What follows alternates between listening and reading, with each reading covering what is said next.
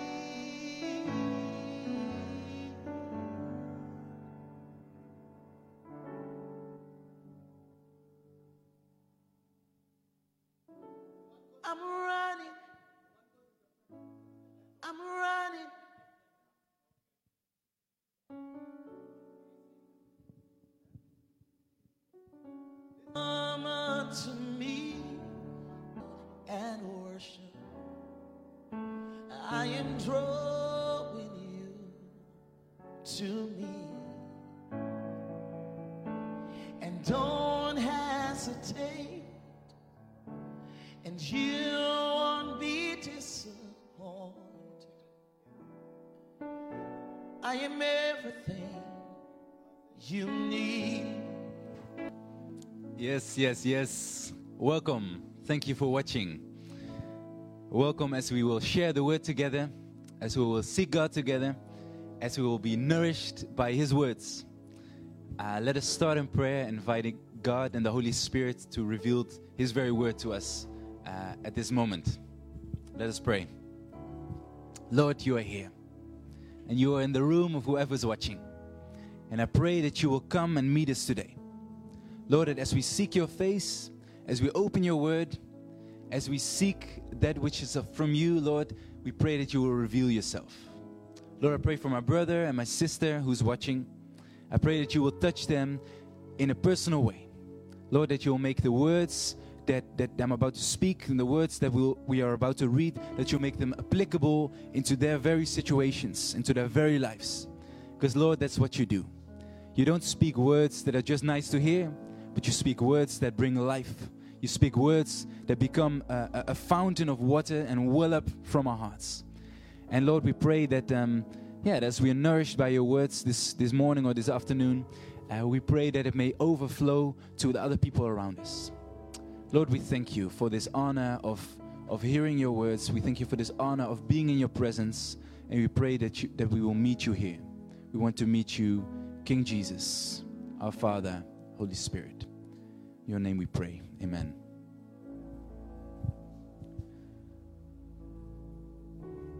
So I want to take you in your imagination to third year 33 AD. It is the last week before Jesus' crucifixion. And I want you to imagine that you are in that place. I want you to imagine that you are in the city of Jerusalem. And maybe if that helps you, you can close your eyes and you can pretend that you're at that place in this very moment. What do you smell? You smell some some marketplaces, some spices of people who try to to sell stuff in the streets. You hear people talking. You hear um, maybe even goats uh, walking through the streets, and people want to, to offer them. You hear pigeons making sounds as they're being brought to the temple to be offered. What do you see? You see people gather around, and you see that there's tension in the city. It are strange times. It are times of, of tension, and, and the whole city feels that something is about to happen. Something is about to happen. There's going to be a climax. In these past three years, there's been a build up because this, this man, this strange rabbi, Jesus, has been speaking, has been doing miracles, has been gathering people around him, and there's been tension that has been building up and building up and building up. And everybody knows that this is the time that something is going to happen. Either there's going to be a new king of Israel who's going to be crowned in Jerusalem, who's going to deliver the, the Israelites from the Romans, who's going to challenge the authorities, the, the, the, the current religious authorities, the Jews, the leaders, and is going to challenge them and establish a new, a new religion, I would almost say. Either this is going to happen, Jesus is going to be crowned king, or it's going to be so that, that, that this Jesus will eventually, it will cost him his head. The words that he's been speaking, the, the, the way that he's been challenging the, the, the Romans, the way that he's been challenging the, the religious leaders, the authority of, of Jerusalem, it looks like that it might cost him, will cost him his life. And Jerusalem feels that something is up, something is about to happen. In this week, there were people who gathered as Jesus rode into Jerusalem on a donkey. And people, they, they threw their cloaks on the street so that Jesus could ride over them with, with, with his donkey. Exactly what happened earlier in, in, in the book of Kings uh, for the king. They threw down their cloaks so that the king could ride over them. A way of submitting themselves, of saying, You are the king, come to your palace, come and, and claim your right to the throne. And people had been, had been waving with, with branches, with palm branches, as a way of victory. Palm branches symbolized in the temple of, of, of victory, of, of, of the rich symbolism of the palm that, that, that, that, that does not wither but that stands upright. And people had been praising this Jesus. But the religious leaders had been seeing this and they knew that it was time to do something. They knew that Jesus could no longer could no longer speak out or they would indeed claim him king. They would indeed enthrone him in Jerusalem. This is the time where we are speaking about 33 AD, the last week before Jesus' crucifixion and resurrection. And in this time, it seems to, in this climax of the story of Jesus in the book of Matthew, to which we'll, we will read a chapter and just now, this last week, it ends as it started. As Jesus starts his ministry, in John 2, we read that the first thing he does is that he goes to the temple and he cleans the temple. And you all know this story of how he how he made a whip and, and, and how he how he just just outraged over over the temple, the house of his father. He said, This house of my father has become a den of robbers. And he threw the tables. He insulted the people who who who who corrupted the house of his father, the temple. That happened at, at the very start of Jesus' ministry. But now in chapter 20, 21, the week before Jesus is crucified, again Jesus goes to the temple. And what does he do? He cleanses the temple. He outrages again. He shows that, that this is not the way that God has meant it. This is not the way that God has designed this temple to be to glorify Him. People have corrupted this temple, people have used it as a way, as a marketplace to enrich their own pockets, to seek their own fame, their own riches. And Jesus is outraged with a holy anger. With the holy anger, he cleanses the temple at the end of his ministry, just as he did three years ago at the start of his ministry. Something is about to happen. There is a climax, and everybody feels it. The whole city of Jerusalem feels that something is happening here. Something is happening here. And through this, this time of Jesus, of Jesus' ministry in, in Galilee and in Jerusalem, he had gained followers people had been searching for him, people who, who needed healing, who needed deliverance, people who needed his, his explanation of the very word of God. And while Jesus had gained popularity, Jesus had also made enemies. And his authority had been challenged. The reason that Jesus went to the temple and that he cleansed the temple, it was the ultimate deed of authority. It was the ultimate deed of authority that Jesus showed. This is the temple of my Father. This is my house. And this, the way that you have made my house, is not the way of my Father. And I have the authority to cleanse the temple. I have the authority to rebuke you. Jesus showed his ultimate authority. And we see that the authorities in Jesus' time, the religious leaders, the scribes, the Pharisees, the Sadducees, even the Herodians, they had been challenging Jesus. They had been, they had been, it, it, scared them. The way that Jesus, uh, that Jesus exercised authority. It even says in the word that Jesus didn't speak as the Pharisees or the scribes, but Jesus spoke with authority. The people, the, the people know, the, the, people uh, saw that Jesus spoke with the authority that was different than religious leaders of that time. And the religious leaders, it made them scared. It made them fearful. It made them unable to, to, to, to, to arrest Jesus up to this point. And in this last week, before Jesus' crucifixion and his resurrection, we see that Jesus is challenged by these leaders. The opposition increases. And I think it, it, it, helps us to, to, to place the story that we're about to read or the words of Jesus that we're about to read to, to place it in this bigger context. Because it helps us to, to understand why Jesus is, is saying the things that he is saying in Matthew 23, the chapter that we will read. Because just before chapter 23, we see in, in, in chapter 21, as I said, Jesus' triumphal entry into Jerusalem, where the people shout, Hosanna, Hosanna, the, the, the son of David, our king. And, and, and this chapter where, where, where also the authorities are now challenging him. Chapter 21, chapter 22, the different authorities, religious authorities, are coming to Jesus and are challenging him. They know that something is up and they're trying to, to, to break him down. They're trying to, to take away his, his, his, his, his believability. They're trying to, to, to, to take him away from this thing that he's about to do. And actually, also, this at the end of Jesus' life, it ends how it started. Because what happened at the very start of Jesus' ministry? Jesus was challenged by the enemy. Isn't that right? In Matthew 4, Jesus was challenged by the devil himself. And the devil himself tried to challenge his authority. The devil himself tried to take him away from the plans that he had because he knew that something was up. He knew that something was about to happen. And the devil was scared, the devil was feared.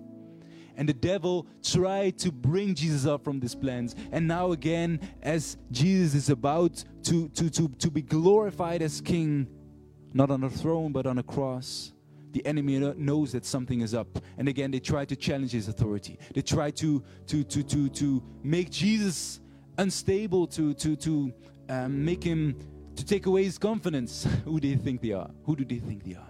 But they also try to to to make Jesus un, un, un, untrustworthy in the eyes of the of the people. And we see that four types of religious authorities approached Jesus in these times. First of all, the chief priests and the elders.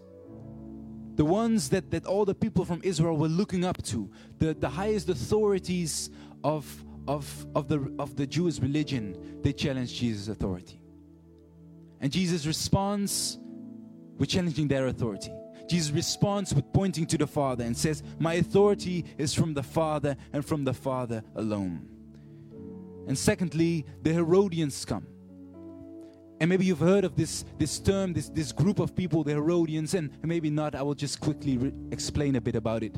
The Herodians were people who tried to, to, to, to, to follow the state, to follow Herod, King Herod, and yet be Jews at the same time. And actually, they, they were very political. They made the religion into politics. And they were challenging Jesus by asking a question about politics. They said, To whom should we pay taxes? And you know, all know the story that Jesus took a coin and he asked, Who is this, this face on the coin? And they said it is Caesar face, Caesar's face. And Jesus said, Give to Caesar what belongs to Caesar, but give to God what belongs to God.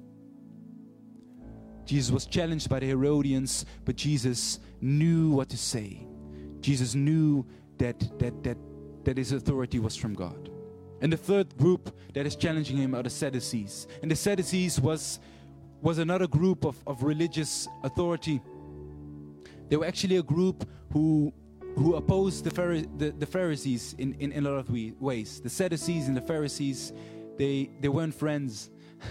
Only as, as, as they gathered to oppose Jesus, they came together. And the Sadducees, they didn't believe that that that um, they didn't believe in the resurrection, and they asked him a question about that. They challenged is Jesus' authority again. But Jesus asks, uh, answers them with the knowledge that is from God. Jesus answers them from the scriptures. And the fourth and final group that challenge him, that, that, that come to him, is, is are the Pharisees and actually, actually especially lawyers, Pharisee, Pharisees, lawyers that, that knew everything about the law. And they challenge him about the law. And they ask him, What is the greatest commandment? And you all know what Jesus responds to that in Matthew 22. The greatest commandment is to love your God with all your heart, with all your soul, and with all your mind, and to love your neighbor as yourself. Jesus responds to these challenges, challenging of, the, of his authority with authority. And how does he respond? He responds exactly the same as he responded at the start of his ministry when the devil tried to attack him. When the devil tried to challenge him, and the devil even knew scripture. Hey, did you know that?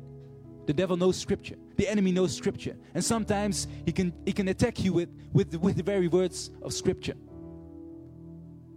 Because scripture is just a book. Scripture are just words. It is only by the Spirit of God that it may come alive. It is only by the Spirit of God that it may reveal its true meaning. And as Jesus is challenged by Scripture, by the devil at the start of his ministry, and Jesus is challenged by Scripture by his enemies in Jerusalem at the very end of his ministry, Jesus responds how? Jesus responds with Scripture, with the revealed Scripture the God breathed scripture. And what does, what does Jesus do? Jesus takes this scripture and fires it back. Because scripture is the sword. It is the sword, it is the very word of God. And it is a way that we arm ourselves to the enemy. And maybe you've been challenged by the enemy, maybe even by scripture, maybe even through false interpretation of the scriptures. You've been challenged and you've been trying to, to they try to shake you, to bring you down. What do you do in such a moment? You don't hide away. You don't succumb. You, do, you don't surrender to that. You attack by using scripture, just as Jesus did. And the second thing that Jesus did in, in all these, these, these examples that, i that I mentioned now, all these, these four encounters, but also the encounter with the devil at the start of his ministry, Jesus points to the Father. This is my beloved Son, in whom I am well pleased. That was the start of Jesus' ministry. That was the start of Jesus going out into the desert and preaching the gospel. His identity is in Christ. His identity is in God. His identity is in, is in the fact that he's a son of the Father. And every time when he is challenged in this last week before his crucifixion, he points to God and he says that God is his Father. He says that God has the ultimate authority. And because God is his Father, because he is, he is He's, he's one with God.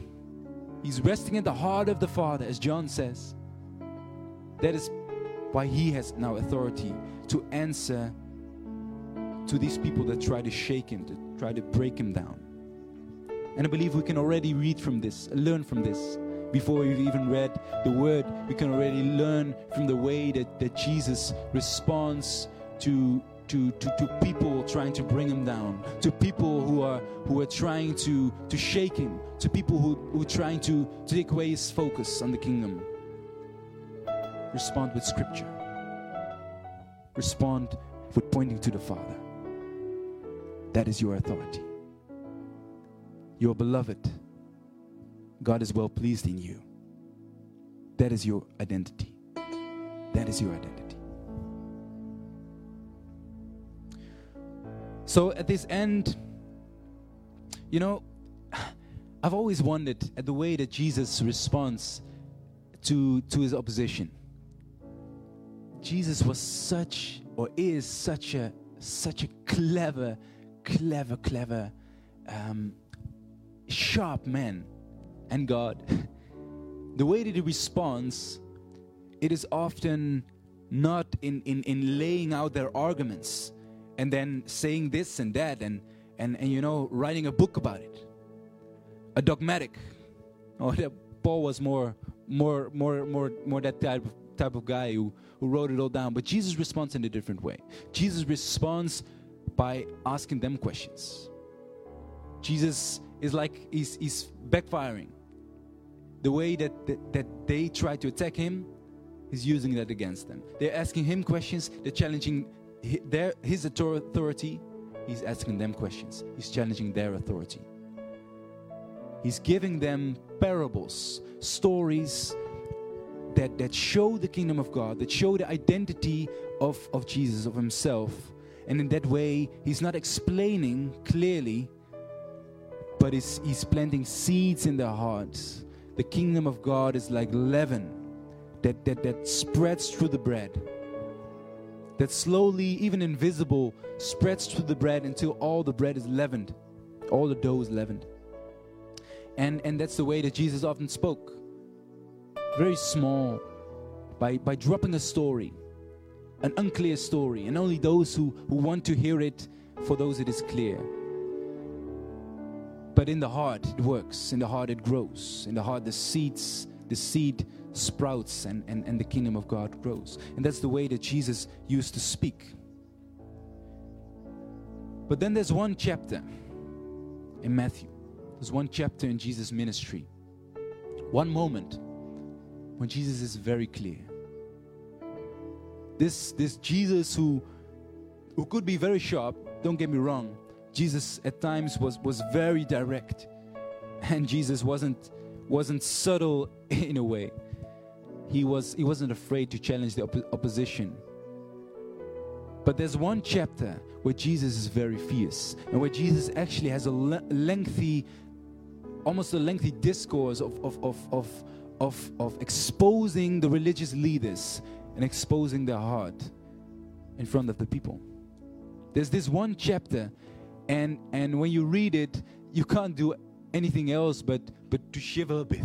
Ooh, Jesus, what are you telling me now? What are you saying now? Jesus is, is, isn't afraid to speak out the truth. And at the end of his ministry, he is laying it out to them. He's making it clear. These leaders, these leaders, these so called religious people, they're from the devil. They are misled. Don't listen to them. And Jesus is very, very clear. And I want to, to read together with you this, this day, this Sunday, Matthew 23. And, um, you know, I feel like um, it's not such a popular scripture to, to preach on. Um, you know, it will be more, more popular to, to, to, to preach on, on something where Jesus is actually confirming the power of the believers, where Jesus is actually, um, you know, encouraging the believers uh, by, by, by confirming their authority and by, by confirming the kingdom and the way that it will advance. This scripture is actually a scripture where Jesus is challenging the way that religion is misused. But I think that this message is undervalued. I think that this message is not heard enough. And I think that this message is very important, especially in these days. You know that Jesus says in Matthew 24, in Matthew 24, verse 11, let me just read it for you. It says, Then they will deliver, or let me start at, at verse 9. Then they will deliver you up to tribulation and put you to death, and you will be hated by all nations for my name's sake.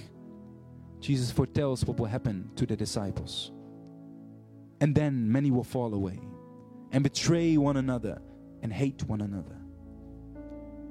And many false prophets will arise and lead many astray. Many what? Many false prophets. They will arise and lead many astray. And because lawlessness will be increased, the love of many will grow cold. But the one who endures to the end will be saved. And this gospel of the kingdom will be proclaimed throughout the whole the world as a testimony to all nations. And then I believe we are living in that time now that Jesus describes here. I believe we are living in that time where we experience tribulations. I believe we're living in that time when we experience that our false prophets who are standing up in the name of Jesus, but who are actually preaching the very message of the devil. I believe we are living in a time where we need to discern, we need to see with the eyes of God. Blessed are the pure in heart, for they will see God. Blessed are the pure in heart, for they will see God. And I believe that, that this message of today is important because there are people who want to take us away from the word. There are people who want to take us away from the kingdom of God. There, want, there are people who want to take our eyes off Jesus and to replace it with words that look like the words of Jesus. Words that look as if they are from God Himself, but they actually are leading us astray. And I believe at this very moment, 2020, there are people, there are sheep who are being led astray by wolves in sheep clothes. And at this moment in Jesus' ministry, at the end, the week before his crucifixion and resurrection, he speaks out against those leaders who claim to be of God, but who actually advocates of the devil. Because it's one thing to, to not care about God, it's one thing to be indifferent, it's one thing to be, to be cold, but it's another thing to twist the Word of God.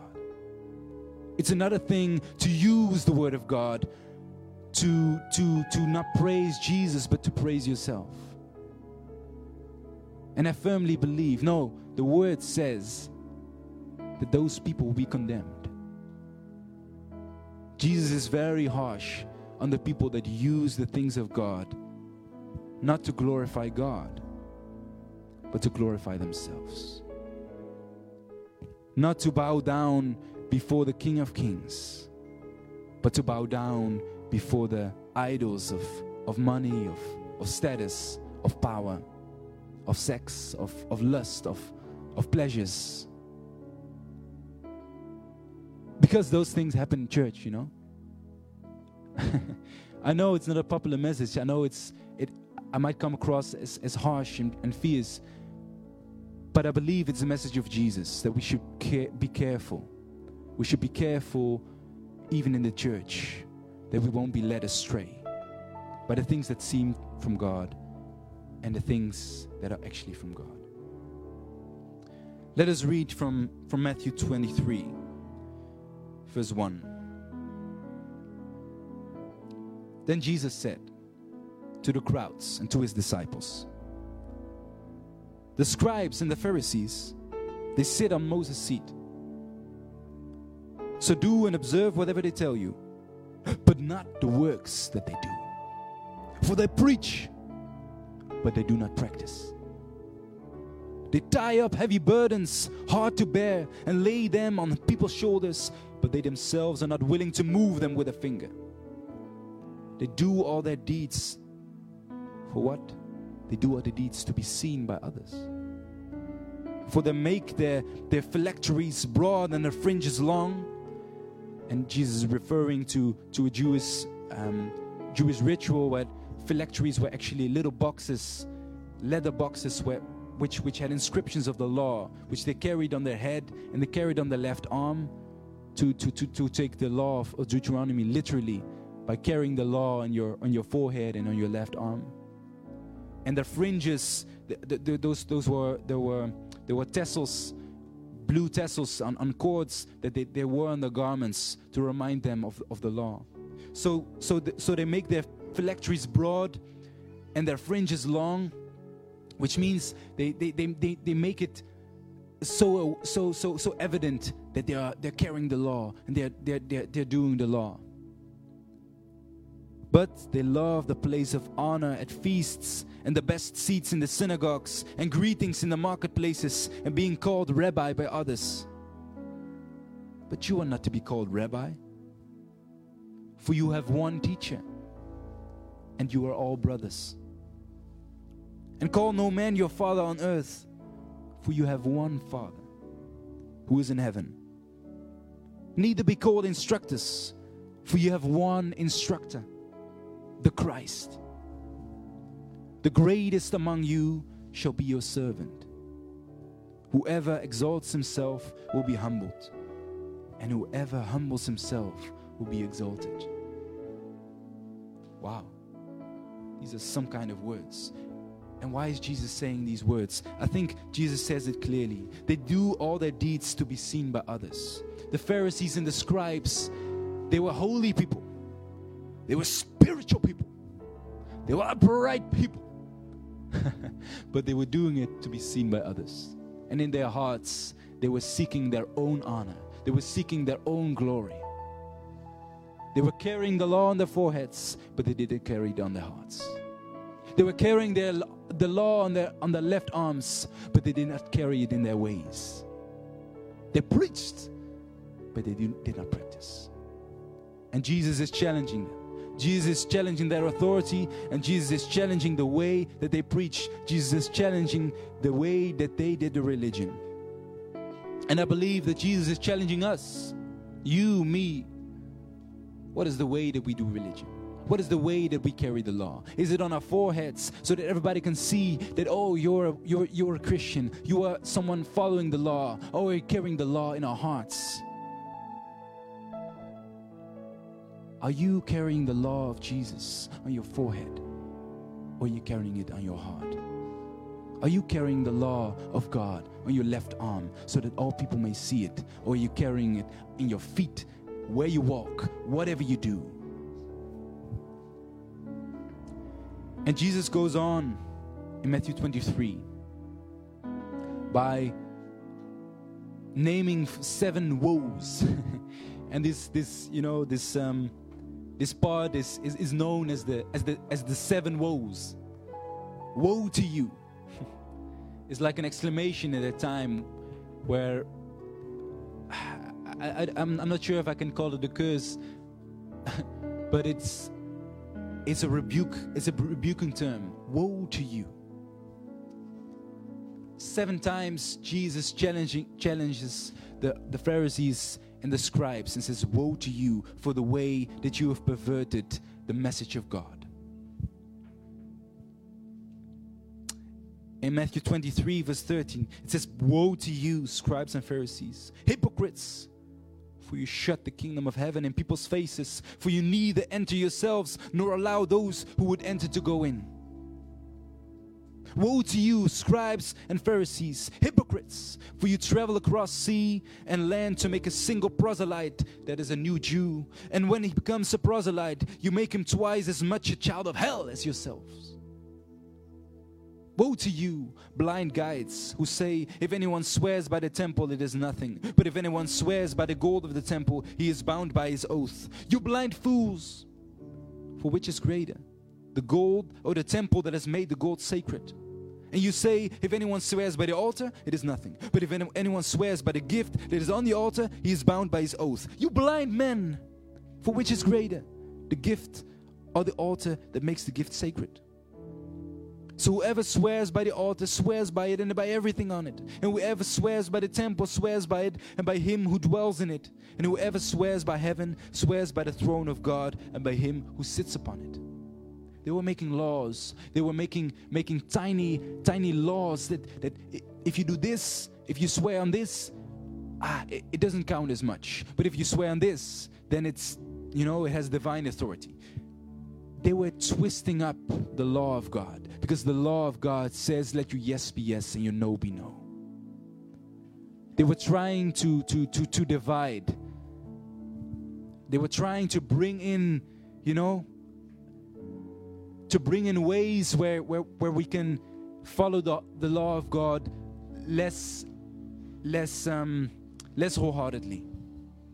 And they were bringing other ways in where they're actually putting a burden on, on, on the people by making the law of God un, unapproachable, un, un, impossible to follow. Woe to you, scribes and Pharisees, hypocrites! For you tithe mint and dill and cumin and have neglected the weightier matters of the law. So you are focused on the on the tiniest of laws. You ask tithe, you ask as, as, ask money for, for, for even as spices, as mint and cumin. but you've neglected the weightier matters of the law, which are justice and mercy and faithfulness. The weightier matters of the law, justice, mercy, and faithfulness. These you ought to have done without neglecting the others. You blind guides, straining out a gnat and swallowing a camel. Woe to you, scribes and Pharisees, hypocrites! For you clean the outside of the cup and the plate, but inside they are full of greed and self indulgence. You blind Pharisees, first clean the inside of the cup and the plate, that the outside also may be clean. You know, they started by, by appearances. They started with the outside.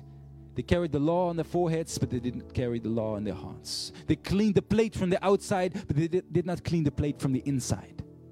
To God, it is nothing. If we only look as Christians, but inside we don't love God, inside we don't see God.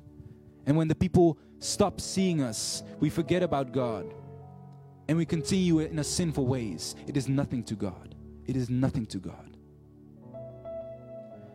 And I feel that that that sometimes sometimes I can be inclined to that. That when I come into a church or I'm handed a, a mic and, and, and I sit next to a, a very romantic fireplace and, and, and speak live, I may look so spiritual.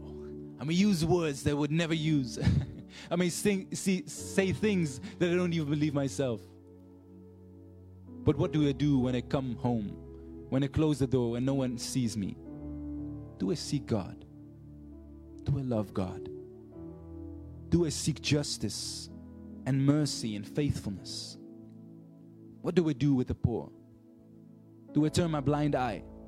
Do I only hang out with those who have status, with those who are in church, with those who are who, who, who look to, to who I look up to?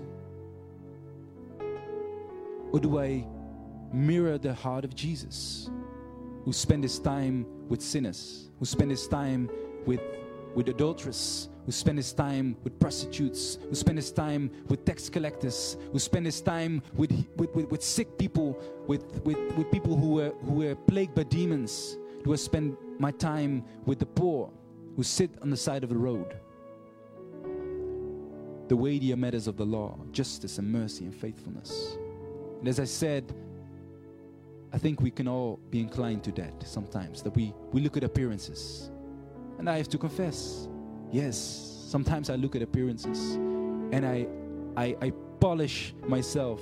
I make myself look, look better than, than I really am because I, I, I, I, want to, I want to look right. And I repent because God sees the heart. Man look at the outward appearances, but God sees the heart. Woe to you, scribes and Pharisees, hypocrites! For you are all like whitewashed tombs, which outwardly appear beautiful, but within are full of dead people's bones and all uncleanness. So you also outwardly appear righteous to others, but within you are full of hypocrisy and lawlessness. Woe to you, scribes and Pharisees, hypocrites! For you build the tombs of the prophets and decorate the monuments of the righteous, saying, If we had lived in the days of our fathers, we would not have taken part with them in shedding the blood of the prophets.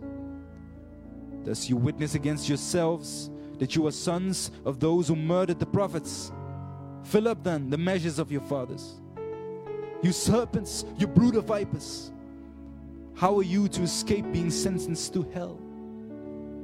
Therefore I sent you prophets and wise men and scribes, some of whom you will kill and crucify, and some you will flog in your synagogues and persecute from town to town, so that so that on you may come all the righteous blood shed on earth, from the blood of the righteous Abel to the blood of Zechariah the son of Ber- Berechiah, whom you murdered between the sanctuary and the altar. Truly, I say to you, all these things will come upon this generation.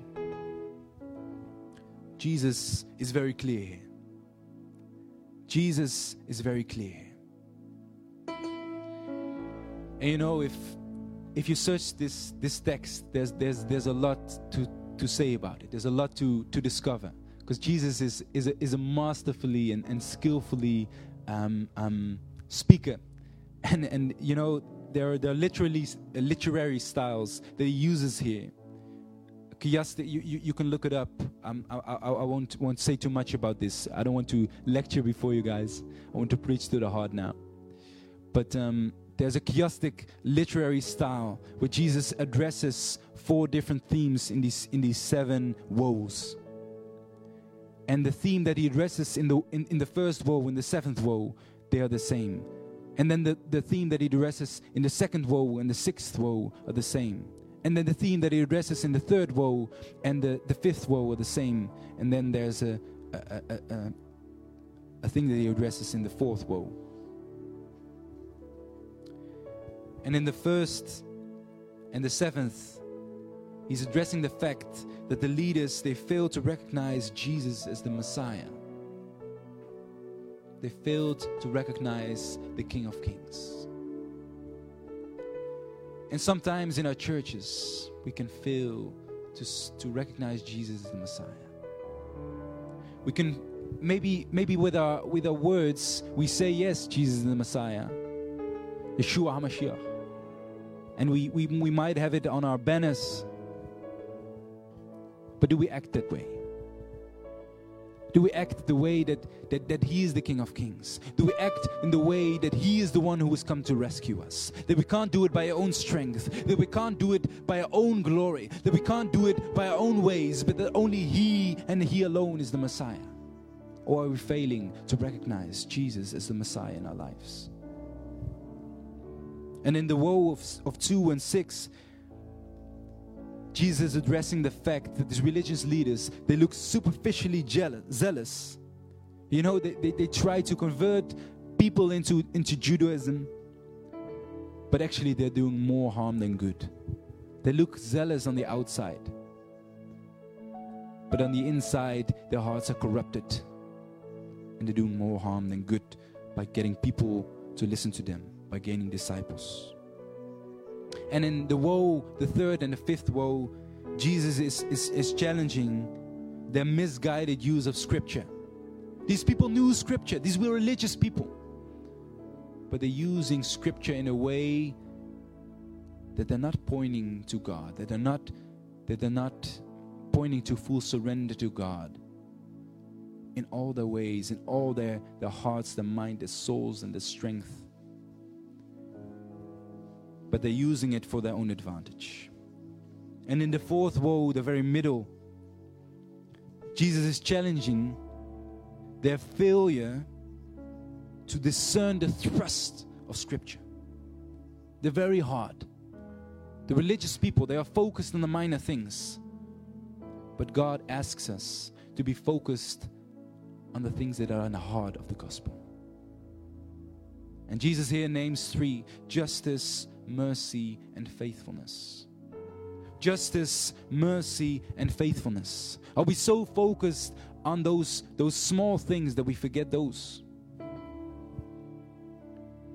And I want to want to mention one more thing, one more of the the, the genius genius way that Jesus is, is is is having this discourse at this moment. Because Jesus is actually referring to a discourse that he had at the very start of his ministry. Remember that I said that much what we read at the end of Matthew is referring to the start of Jesus' ministry. And Jesus is saying seven times, seven times, woe. Woe to the people who misuse God, who, who, who, who miss the kingdom of God, who do not see God clearly. Seven times woe. And it stands in contrast it stands in contrast with the very first discourse that Jesus is holding in Matthew 5 to 7, the Sermon on the Mount. And in Matthew 5, Jesus is saying seven times. That's right. Seven times. Not seven woes, but seven times blessed. Blessed are you. Blessed are you. And I want to read from Matthew 5 the Beatitudes and the Sermon of the Mount, Jesus opened his mouth and taught them, saying, Blessed are the poor in spirit, for theirs is the kingdom of heaven. Blessed are those who mourn, for they shall be comforted. Blessed are the meek, for they shall inherit the earth. Blessed are those who hunger and thirst for righteousness, for they shall be satisfied. Blessed are the merciful, for they shall receive mercy. Blessed are the pure in heart, for they shall see God. Blessed are the peacemakers, for they shall be called sons of God. Blessed are those who are persecuted for righteousness' sakes, for theirs is the kingdom of heaven. And blessed are you when others revile you and persecute you and utter all kinds of evil against you falsely on my account. Rejoice and be glad, for your reward is great in heaven. For those for so they persecuted the prophets who were before you. I won't have too much time to, to go into detail and to show how Jesus is actually addressing seven seven ways here and, and, and is actually saying blessed that contrasts the woe at the end of his ministries. But I think that it becomes evident that this, what is Jesus is addressing here at Matthew 5, the way of the kingdom, it stands in a contrast to the way that the religious leaders of Jesus' time were acting. There was a, a, a fundamental difference in the attitude of the people that Jesus calls blessed to the people that had been the religious leaders that people the people that people looked up to the people that had been living out their faith but in a corrupted way And it's interesting that, that, that Jesus says in, in Matthew 23, you know, the weightier matters of the law, which are what? Justice, mercy, and faithfulness. We can clearly see that he refer, refers to Matthew 5 here. As he says, Blessed are those who hunger and thirst for righteousness, for they shall be satisfied. So blessed are you when you seek justice. And woe to you if you miss that weightier matter of the law. And blessed are the merciful, for they shall receive mercy. So blessed are you when you are merciful to others. And woe to you if you miss that weightier matter of the law. And then Jesus says, Blessed are the pure in heart, for they shall see God. And I think that God is actually, or Jesus is actually, when he says justice, mercy, and faithfulness in Matthew 23, I think with faithfulness, he's actually referring to the pure in heart. Because what, what, what does it mean to be pure in heart? What does it mean to be pure in heart? Purity in heart, Søren Kierkegaard, a Danish uh, theologian, said, is to will one thing. Purity of heart is to will one thing. It is to seek one thing and one thing alone. As soon as the temple becomes defiled with other idols, God can no longer live there. As soon as we worship God and sacrifice to Him on the altar, but at the same time we worship and bow down to idols, God can no longer inhabit that place. Pure in heart means that we seek one thing, that we will one thing, and it is to please God. We will one thing, and it is to please you, God. And we throw down all these idols, we burn them, we break them, we take them away from the temple. Because your place is a holy place. You are a jealous God. Purity in heart is to will one thing. Blessed are the pure in heart, for they shall see God. Blessed are the pure in heart, for they shall see God. And in the, these times when we live in, the times that Jesus was referring to, when we will encounter tribulations, when we encounter false prophets who rise, false teachers who speak words that seem to be the words of God, they are actually deriving from this message that God wants our heart and He wants the, our heart impure. We need to surrender those idols which we have brought into the temple. We need to surrender those idols which we have brought into the church. We need to surrender those idols which we have brought into our hearts. I surrender them, God. Because I know, I know, God, that I do it time and time again. I know, God, that time and time again I'm inclined to act as the Pharisees, as the scribes. I carry the law on my forehead, but do I carry it in my heart? You know, Ezekiel says that God wants to take out a stone heart and wants to give us a heart of flesh. He wants to inscribe the law on our very hearts. There's only one way we can do that. There's only one way we can receive this living and beating heart. It is by surrendering fully to God. Is by allowing the Spirit to transform us. It is by allowing the Spirit to take everything away that is standing between us and God. It is by allowing the Spirit to wash us clean.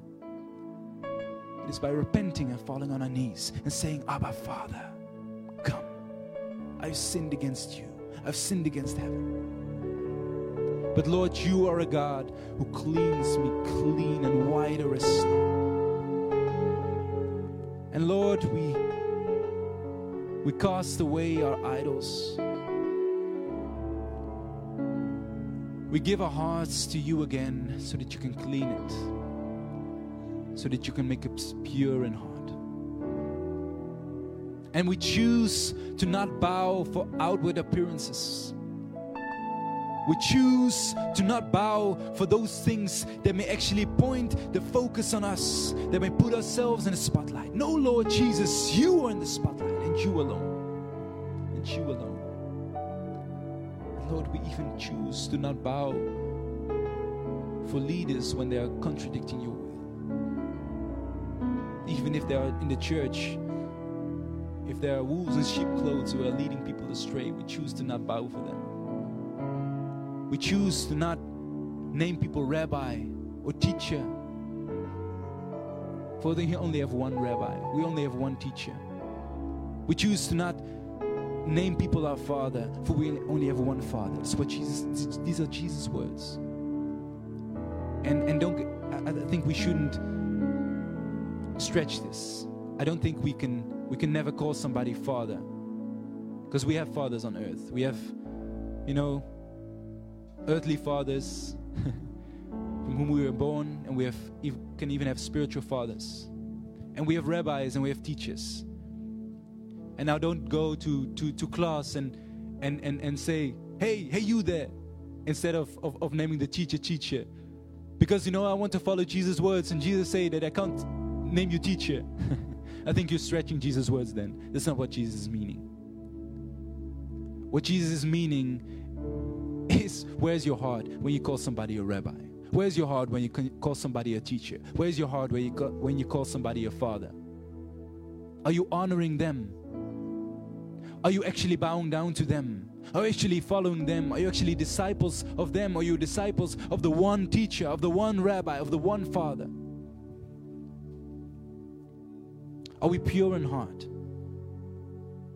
Or are we seeking multiple idols?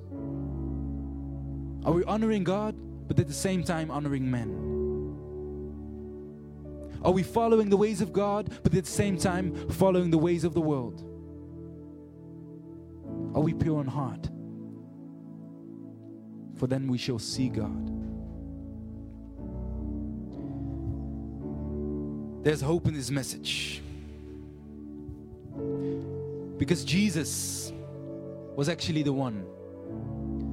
Jesus was actually the one who was poor in spirit.